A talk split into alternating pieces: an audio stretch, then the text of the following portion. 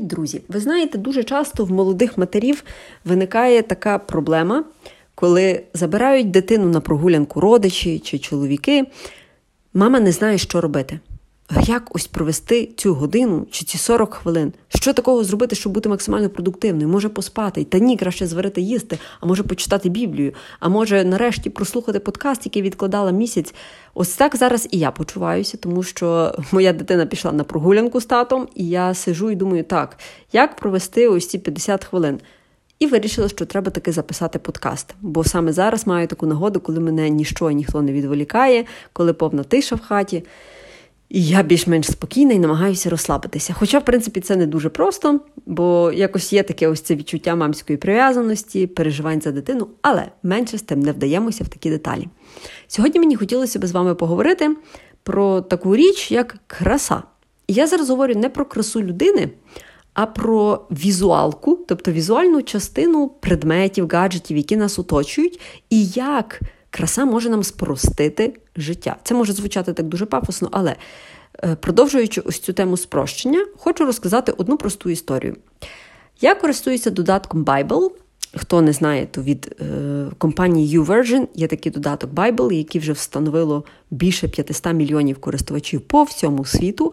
Ціль це досягнути усіх усіх людей в різних куточках земної планети, щоб цей додаток мав кожен у своєму телефоні.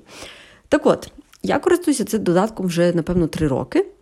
І це звучить так банально і так трошки, вибачте на слові, тупо. Але до мене тільки кілька днів тому прийшло усвідомлення, яку величезну роль відіграють шрифти у цьому додатку. І питання, як то ти до цього раніше не додумалася? У мене якось так було, що от ці всі три роки, до до минулого тижня буквально, у мене був один той самий шрифт. Я вже не пригадаю його назви. Але якось от мені було читати Біблію, ну ніби зручно, але все одно якось от очам хотілося мінімалізму. Хотілося чогось простішого. Хоча я думаю, ну блін, це ж як книжка, як книжка, як сторінки в книжці, ну однаковий шрифт упродовж там, 300 чи 400 сторінок. Ні в кого нема зауважень. Всі сприймають той шрифт, що є, і ні в кого не виникає питань. Так ось тут в додатку, чому я постійно один той самий шрифт вибирала. Раптом мені. Е, після того, як я оновила кеш, тобто стерла всі якісь старі файли, оновила кеш програми, мені за замовчуванням перемкнуло на інший шрифт. Е, я подивилася на нього і зрозуміла, ось він, шрифт моєї мрії. І тепер, коли я читаю Біблію, моїм очам це просто свято. Тому що чітко між собою роз'єднані рядки. Ну, от вибачте, що вам говорю про такі банальні речі, але в цьому є глибока насправді суть. Я зрозуміла, наскільки мені простіше стало сприймати сенс написаного. І я при цьому не знаю, чи є якісь наукові дослідження, які показують ефективність засвоєння інформації в залежності від типу шрифта, якою вона надрукована. Але якщо таких немає, то я буду першою, хто це виведе. Так от, продовжуючи тему спрощення життя за допомогою краси.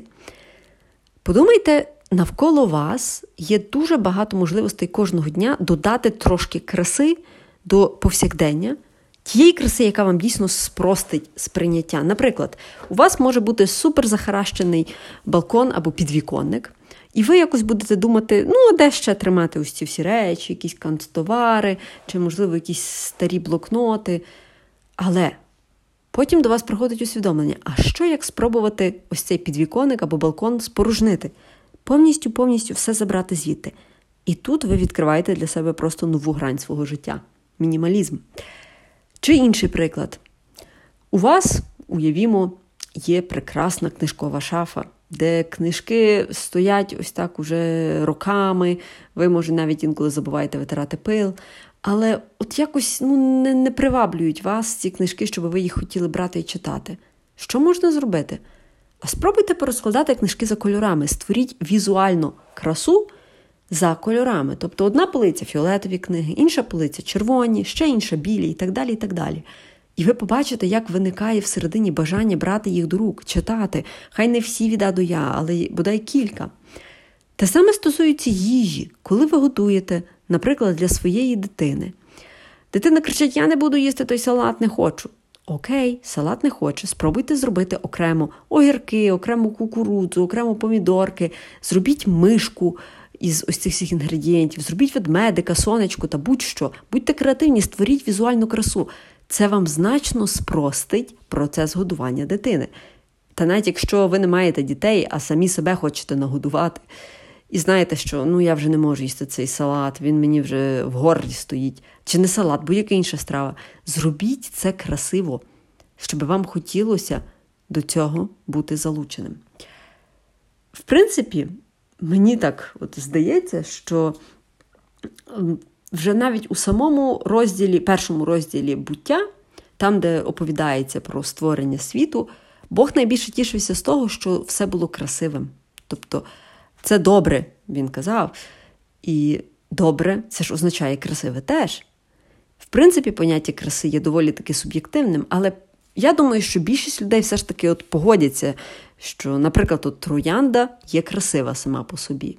А хтось скаже, а джміль некрасивий. Окей, джміль може бути некрасивий. Але мені здається, що більшість думок людей зійдуться от на однакових красивих об'єктах, речах, рослинах, тваринах, ну і так далі. і так далі. Знову ж таки, я не говорю про красу людей, бо це те, що є найбільш суб'єктивним, і зараз на цьому багато маніпулюють. Тому пробуймо плекати красу у своєму житті на прикладі якихось простих кроків, які вам допоможуть не лише милувати око, а й спростять життя. Це направду працює. Я вам дякую, що слухали мене ці 6 хвилин. Ми з вами почуємося вже дуже-дуже скоро. Усім бажаю гарного вечора. Па-па!